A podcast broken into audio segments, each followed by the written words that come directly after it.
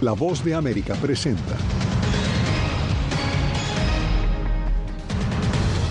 Estados Unidos refuerza su apoyo a Ucrania en la reunión del G7. Se abrió a entrenar pilotos ucranianos para volar aviones de guerra F-16. La CIA emprende campaña que invita a ciudadanos rusos a compartir información secreta sobre la guerra en Ucrania. Más de 11.000 migrantes ha deportado Estados Unidos durante la primera semana con el título 8 vigente. Y el gobernador de Texas envía migrantes a Denver y asegura que no va a parar hasta que el gobierno Biden asegure la frontera.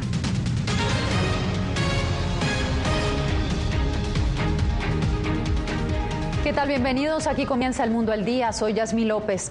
Este viernes, las democracias más poderosas del mundo se reunieron en Hiroshima en el marco de la cumbre del G7. En la primera sesión, Estados Unidos determinó que no se opondrá más al envío de aviones de guerra a Ucrania y, de hecho, ofreció entrenamiento para utilizarlos. También se habló de más sanciones para Rusia y de la creciente tensión en Taiwán y el Océano Pacífico. Philip Crowder, de la agencia de noticias APE, nos amplía. Las democracias más poderosas del mundo dicen que su apoyo a Ucrania no cesará. El G7 quiere endurecer su castigo a lo que llama la máquina de guerra de Rusia. Cada país miembro anunciará sus propias sanciones durante este fin de semana aquí en Hiroshima. El presidente ucraniano Volodymyr Zelensky podrá decirles personalmente a los líderes mundiales reunidos aquí en Japón que más necesita para ganar la guerra. Quiere más apoyo militar y diplomático, quiere aviones de combate y en las últimas horas el presidente de Estados Unidos, Joe Biden, respaldó planes para entrenar a pilotos ucranianos en aviones de combate F-16 fabricados en Estados Unidos. En el frente diplomático, Zelensky quiere que se haga notar la presión del G7 sobre países invitados como Brasil e India, cuya neutralidad ha irritado a Occidente. El telón de fondo de Zelensky será una ciudad totalmente destruida por la guerra y ahora reconstruida. A mi espalda se ve el único edificio que quedó en pie tras el ataque nuclear de Estados Unidos el 6 de agosto de 1945. Hiroshima es una advertencia de lo peor que puede pasar y que podría volver a pasar. Rusia ha amenazado con usar sus armas nucleares en Ucrania. Desde Hiroshima, Philip Crowder de la AP para La Voz de América. La Agencia Central de Inteligencia de Estados Unidos, CIA, emprendió una campaña con la que busca convencer a ciudadanos rusos frustrados con el presidente Vladimir Putin a que compartan información secreta de la guerra en Ucrania. Jacopo Luzzi nos amplía. La CIA busca reclutar espías rusos para que revelen secretos, con un vídeo dramático publicado en redes sociales como Telegram que promete protegerlos si participan. El vídeo en cirílico se llama ¿Por qué me puse en contacto con la CIA? Mi decisión y muestra a oficiales rusos ficticios contactando en secreto a la agencia estadounidense a través de su portal en la web oscura. Voy a vivir una vida verdadera. Esta es mi Rusia. Siempre será mi Rusia. Sobreviví. Mi familia sobrevivirá. Viviremos con dignidad gracias a mis acciones. Tu información puede ser más valiosa de lo que piensas, dice un texto que acompaña el vídeo y sigue una campaña similar del FBI para identificar posibles activos rusos. El Kremlin respondió con ira al vídeo de la CIA, prometiendo una adecuada respuesta y afirmando que Moscú monitorea las actividades occidentales. Estoy convencido de que nuestros servicios especiales también están monitoreando este espacio de la manera necesaria. Dado eso, y todos sabemos perfectamente que la CIA y otros servicios de inteligencia occidentales no están reduciendo su actividad en el territorio de nuestro país. Este viernes empezó a circular otro vídeo en los canales de redes sociales pro-Kremlin como aparente respuesta al vídeo de la CIA, un llamado para persuadir a los estadounidenses a convertirse en espías de Rusia. No está claro si el vídeo fue de hecho producido por Moscú. Jacopo Luzzi, Voz de América, Washington.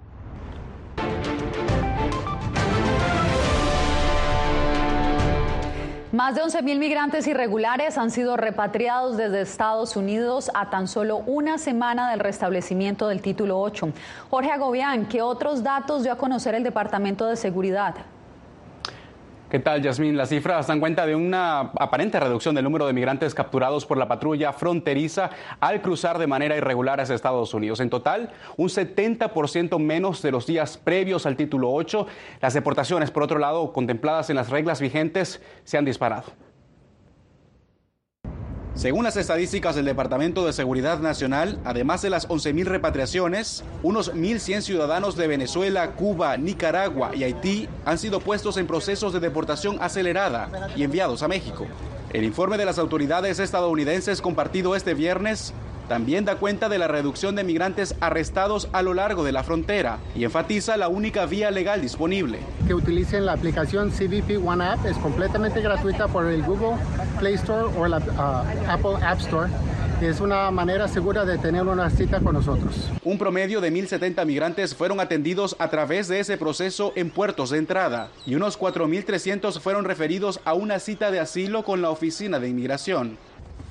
Todo eso ocurre mientras en México organizaciones humanitarias como ACNUR denuncian que los albergues operan a máxima capacidad. Nos preocupa la presión en los albergues de la sociedad civil para personas refugiadas y migrantes en el sur del país y en Ciudad de México. Quienes no tienen información sobre su proceso enfrentan carencias en la capacidad de recepción en México e incertidumbre sobre su situación legal o migratoria. A la crisis se le suman dos tragedias esta semana. Un hombre de 30 años murió ahogado en un canal del Paso, Texas el jueves en la noche y una niña de 8 años con problemas en el corazón murió en un hospital tras una emergencia clínica mientras se encontraba bajo custodia de la patrulla fronteriza. Entre tanto, el embajador de Estados Unidos en México recalcó a través de su cuenta en Twitter sobre los peligros que experimentan los migrantes al ponerse en manos de grupos criminales y también los denominados coyotes. Yasmín.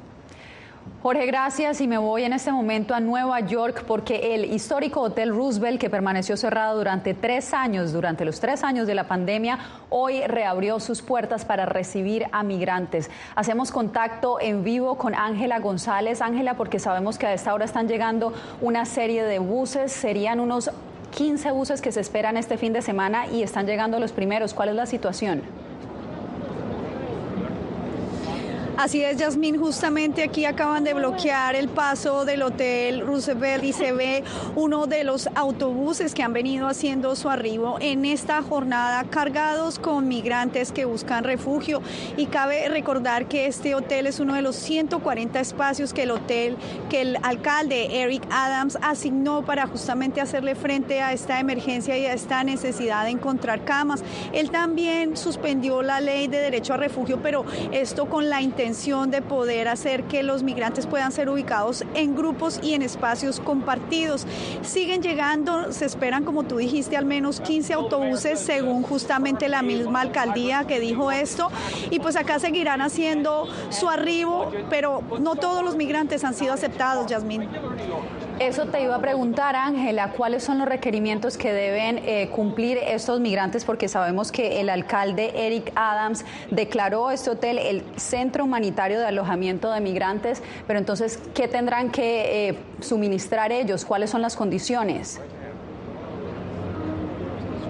Justamente me he encontrado con familias que llegan hermanos con niños, pero no son pareja, no son casados y no pueden probar que tienen, que son casados, que tienen un certificado de matrimonio. Estas personas desafortunadamente están siendo rechazadas, dicho por ellos mismos. Tiene que ser solamente familias que puedan probar que tienen su núcleo familiar, que tengan algún papel para comprobarlo y que tengan niños. Serán estos los que por ahora sean eh, alojados en este histórico hotel que tiene 12 pisos y cerca de mil habitaciones, pero todavía no se conoce si las habitaciones serán asignadas de manera individual o si serán compartidas debido a que la ley que comenté hace un momento no está, eh, no está vigente y pueden ser asignados más de en espacios compartidos. Habrá que esperar porque muchas personas se encuentran ahora en necesidad de refugio y han quedado en un limbo pese a que han, han llegado en autobuses, han sido rechazados y por ahora no tienen a dónde ir. Sabemos también que hay activistas aquí afuera del hotel tratando de ayudar pero no han tenido acceso al interior debido a que se ha mantenido un poco este tipo de operación en sigilo. Gracias, Ángela. Continuaremos monitoreando esta situación en Nueva York, donde se espera que este fin de semana lleguen al menos unos 15 autobuses, en un momento en que Nueva York ya ha dicho que ha superado la capacidad para recibir más migrantes. Gracias, Ángela. Varias organizaciones interpusieron una demanda contra el gobierno Biden y alegan que los cambios adoptados tras el fin del título 42 restringen ilegalmente el derecho al asilo. Vicente Calderón con el reporte desde la frontera. En la garita de San Isidro, tres familias mexicanas aguardan una oportunidad para pedir asilo en Estados Unidos tras el fin del título 42. Los oficiales de CBP nos dijeron que esperamos hasta que viene un supervisor, pero hemos estado aquí casi cuatro horas y no hemos visto ningún supervisor. Ramos es abogada y dirige la organización al otro lado. Bajo título 8 sección 1225 tiene el derecho de solicitar asilo en la garita como estamos haciendo el día de hoy. Junto con la Unión Americana de Libertades Civiles y otros grupos, demandaron legalmente a la administración Biden por los cambios a la política migratoria que obliga a los solicitantes de asilo a programar una cita mediante la aplicación CBP One. También establece que solo podrían pedir asilo en Estados Unidos si antes lo hicieron en otro país por el que pasaron y se los negaron. El presidente Trump, él trató de hacer lo mismo con unas política es casi lo mismo. Y un, varias jueces en los Estados Unidos ya rechazaron a esas políticas. Según las activistas, CBP One presenta muchas fallas y no todos tienen acceso a la tecnología requerida. Aún cumpliendo con ese requisito, hay gente que rechazan antes de ver a un juez. No nos dieron ni explicación del por qué nos, nos echaban, pues, y nada más aceptaron a pura a puros de otro país. Aunque hay algunas excepciones, las nuevas medidas mantienen a mucha gente de distintas nacionalidades varada en la frontera. Vicente Calderón, Voz de América, Tijuana. En Texas, el gobernador expulsó a un nuevo grupo de migrantes, esta vez hacia Denver, Colorado. Laura Sepúlveda nos informa. Con el envío de 41 personas a Denver, el estado de Colorado se convierte en nuevo destino de migrantes enviados por el gobernador de Texas, Greg Abbott, quien a la fecha asegura haber mandado a más de 19 mil migrantes a Nueva York, Chicago y Filadelfia. Las comunidades fronterizas abrumadas e invadidas de Texas no deberían tener que soportar la avalancha de inmigración ilegal debido a las imprudentes políticas de frontera abierta del presidente Biden. El alcalde de Denver, en una pronta respuesta, llamó la situación una crisis humanitaria y criticó el actuar de Abbott. Lo que ninguno de nosotros necesita es más teatro político que enfrente a las jurisdicciones y exacerbe esta situación en lugar de abogar por soluciones reales. Mientras tanto, organizaciones como Human Rights Watch expresan preocupación por lo que dicen puede ser un patrón en los destinos seleccionados seleccionados por Abbott, ya que todas las ciudades de recepción tienen alcaldes de raza negra. ¿Será porque él es un racista en contra de inmigrantes de, digo, y también de, de, las personas afroamericanas en este estado, en Estados Unidos, porque quiere de alguna manera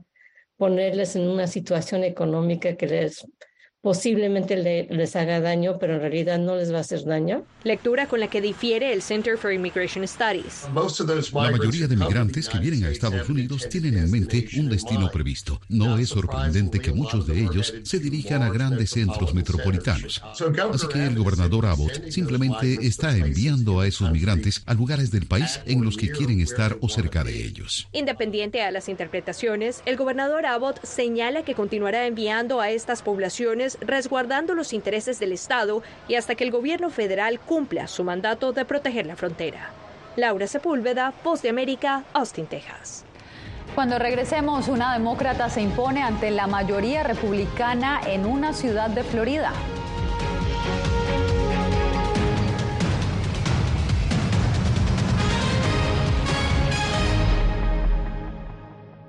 Fui detenido con acusaciones de traición a la patria y luego fui sentenciado y condenado a 13 años de prisión. Es una sensación totalmente inhumana, es una sensación como de estar muerto en vida realmente. ¿Qué sientes cuando tocas? Cuéntame. Pues me siento eh, contento, siento que puedo expresar mis emociones.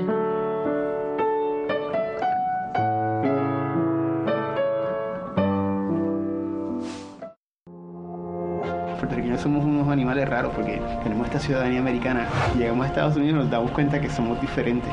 Sí, tenemos un pasaporte americano, pero nuestra idiosincrasia no lo es. Si queremos hacer un mejor Puerto Rico, que es lo que buscamos nosotros, tenemos que ganarnos el respeto y la confianza de todos los sectores del país.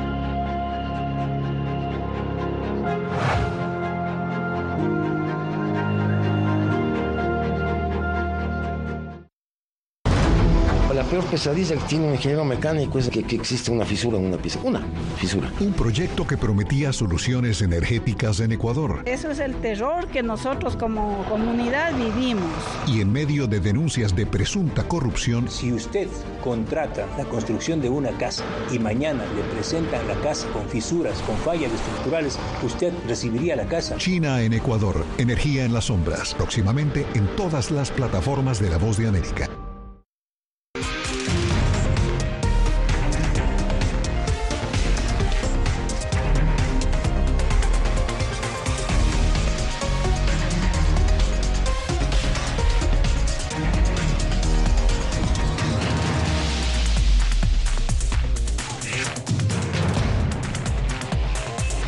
Venezuela 360, cada semana por La Voz de América.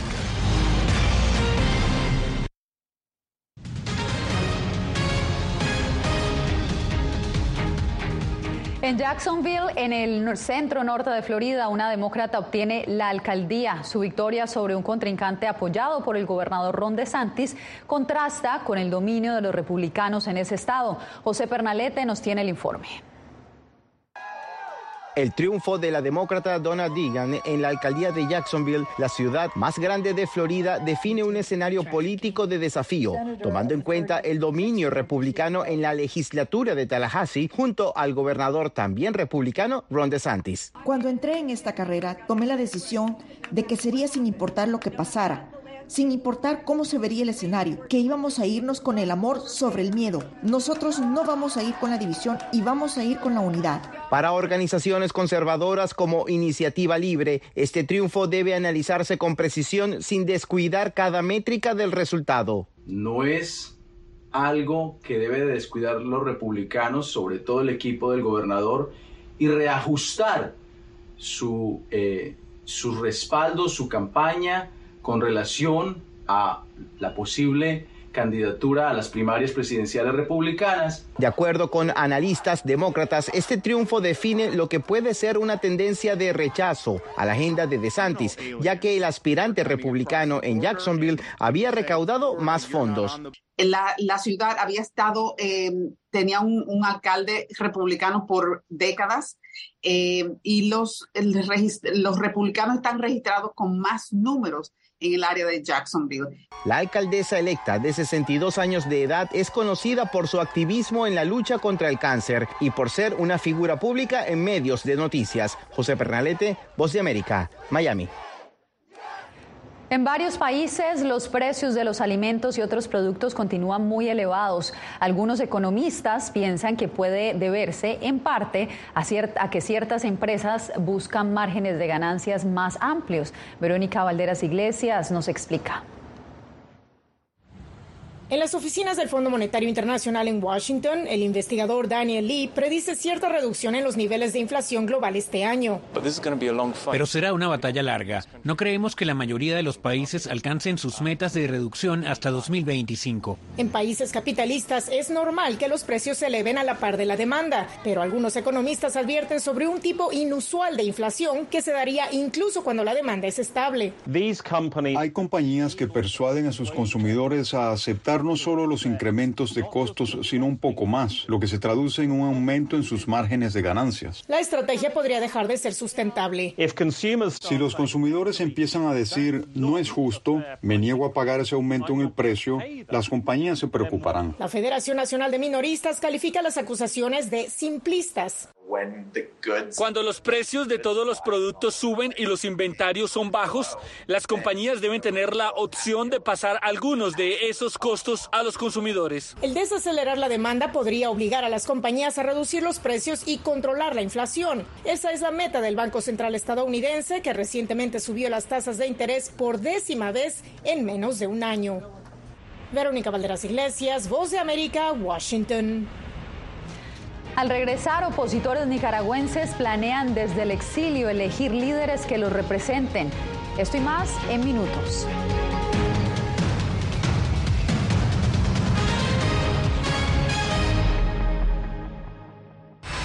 Aquí tenemos varios desaparecidos y muertos y amenazados todos. Periodismo. La prensa libre importa. Una coproducción de La Voz de América y Fuerza Informativa Azteca. Disponible en vozdeamerica.com. Tiempos de cambios, cuando el mundo parece incierto y lo que escuchamos no refleja lo que vemos, buscamos la verdad. Cuando nos cuentan solo una parte de la historia, perdemos la confianza. En momentos de crisis, nuestros sueños, esperanzas y deseos de un mejor mañana dependen de una prensa libre. En La Voz de América te traemos las historias que la gente se arriesga a ver. Conectamos el mundo y lo unimos con la verdad.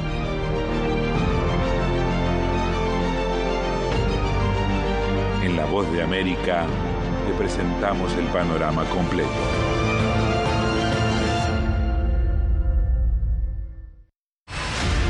Poder eh, recuperar la libertad de prensa. Periodismo, la prensa libre importa. Una producción especial de La Voz de América. Se ejerció esta profesión con mucho miedo. Disponible en vozdeamerica.com.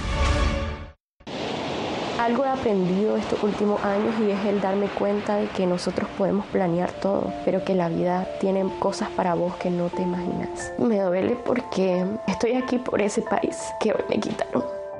Yo siempre he dicho que la libertad está en la mente y el hecho de que tu cuerpo esté en un lugar no significa que no sos libre. Siempre me sentí libre, incluso estando presa me sentí más libre porque pude darme cuenta que si estaba ahí es porque realmente he elegido qué hacer con mi vida.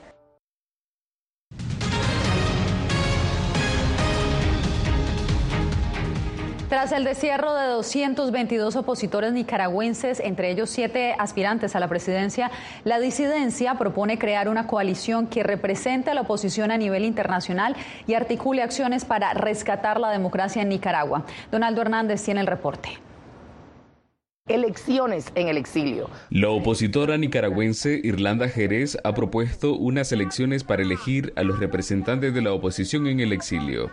Según esta abogada expatriada, una oposición organizada sería esencial para presionar al gobierno de Daniel Ortega. Que aparezca una oposición electa democráticamente por el pueblo nicaragüense se fortalecería ante la comunidad internacional, ante el pueblo dentro y ante el pueblo exiliado. Los siete aspirantes presidenciales que fueron expatriados a Estados Unidos también coinciden en que la oposición debe estar organizada mediante un directorio que los represente en foros internacionales. Porque estamos totalmente convencidos de la necesidad que debemos de construir esperanza, que debemos de construir esa unificación de todos los sectores. Sin embargo, algunos analistas como el politólogo Carlos Murillo consideran que elegir a una oposición mediante elecciones podría ser no tan relevante para la comunidad internacional. No veo que haya un ambiente positivo de una iniciativa similar a la que en algún momento adoptó Juan Guaidó y su grupo hay otros temas que reciben más atención y generan más preocupación desde que Daniel Ortega retornó al poder en 2007, la disidencia nicaragüense no ha logrado cohesionarse. Los diferentes bandos se acusan mutuamente de no ser verdaderos opositores. Donaldo Hernández, Voz de América. España emprendió un plan para repoblar con migrantes sus áreas rurales. El gobierno asegura que más de la mitad de los municipios corren el riesgo de quedarse vacíos como resultado del éxodo rural. Alfonso Beato tiene la información. La España rural está experimentando una rápida disminución de la población. Los residentes envejecen y las tasas de fertilidad son de las más bajas de Europa. La localidad de Vilada es una de las afectadas y su alcalde Joaquín Espel está preocupado. 100 habitantes en 20 años, en un pueblo como el nuestro, pues es el 20% de la población. Marilyn de Honduras y sus tres hijas han sido recibidas con los brazos abiertos en este pintoresco pueblo de las montañas de Cataluña. Su llegada significa la revitalización de la comunidad.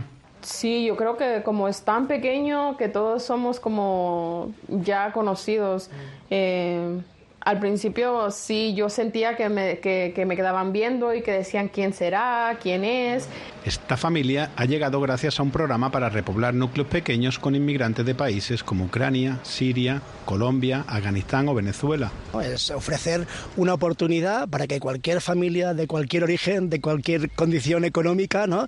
vea estos micropueblos, este mundo rural como una opción de, de, de vida. ¿no? Marilyn valora la seguridad que ofrece el entorno rural y eso influyó en gran medida en su decisión de venir a un pueblo pequeño. Antes vivía en El Raval, un barrio multicultural de Barcelona donde percibía algo de riesgo especialmente para las adolescentes. Y ahora pues al llegar aquí me quedo más tranquila, puedo salir con mis hijas sin miedo de que me vayan a quitar un bolso o me vayan a quitar mi móvil. Para los vecinos de Vilada que esperan mantener vivo su pueblo es una solución beneficiosa. Alfonso Beato, Vilada, La Voz de América. En instantes, Arnold Schwarzenegger le cuenta La Voz de América sobre su primera serie de televisión. Ya regresamos.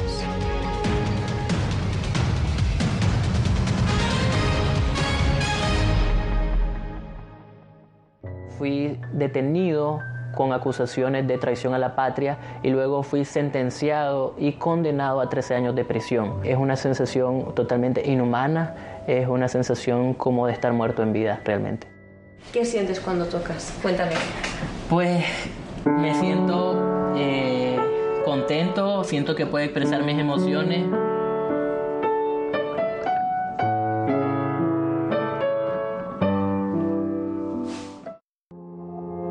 puertorriqueños somos unos animales raros porque tenemos esta ciudadanía americana. Llegamos a Estados Unidos y nos damos cuenta que somos diferentes. Sí, tenemos un pasaporte americano, pero nuestra idiosincrasia no lo es. Si queremos hacer un mejor Puerto Rico, que es lo que buscamos nosotros, tenemos que ganarnos el respeto y la confianza de todos los sectores del país.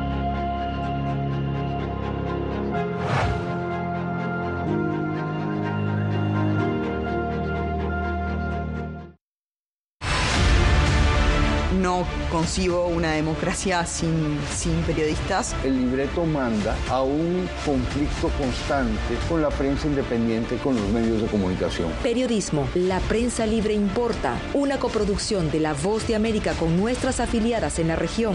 Se ejerció esta profesión con mucho eh, miedo. ¿Cuántos periodistas van muertos ya? Por decir la verdad. Disponible en vozdeamerica.com.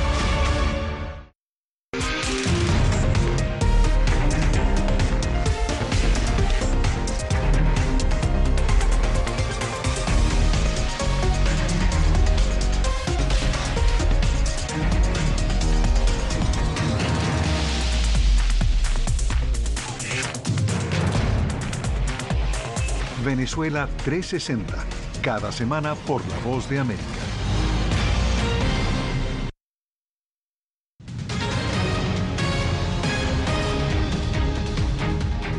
A sus 75 años, el actor y político Arnold Schwarzenegger está lejos de jubilarse.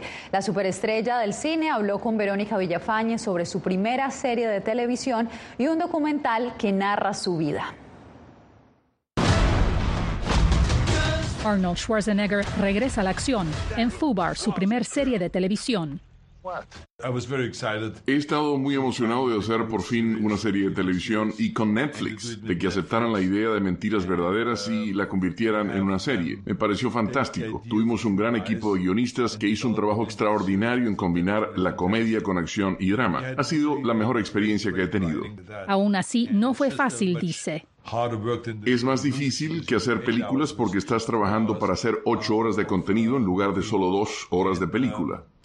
Arnold interpreta a un agente de la CIA que descubre durante una operación especial que su hija, interpretada por Mónica Barbaro, también está en la CIA. Eso lleva a constantes discusiones mientras intentan cumplir su misión. Trabajar con Mónica fue estupendo. Es una persona muy disciplinada que llega preparada al set. Yo también tengo hijas, así que las discusiones que teníamos eran como las de mi vida real. Se lo pasó tan bien que le gustaría hacer una segunda temporada.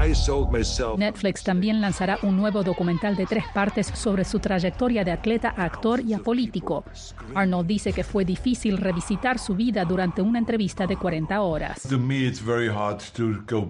Para mí es muy difícil volver atrás y pensar en mi pasado. Soy una persona que siempre mira hacia adelante, siempre miro los nuevos retos que tengo por delante. Tengo 100 álbumes de fotos de las distintas películas que he hecho, de mis distintas actividades a lo largo de los años, pero nunca los miro.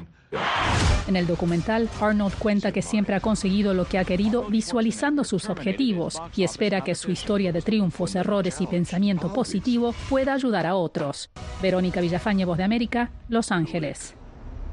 Así cerramos esta misión. Que tengan feliz fin de semana y recuerde que el lunes tenemos una nueva cita aquí en El Mundo del Día. Les informó Yasmín López.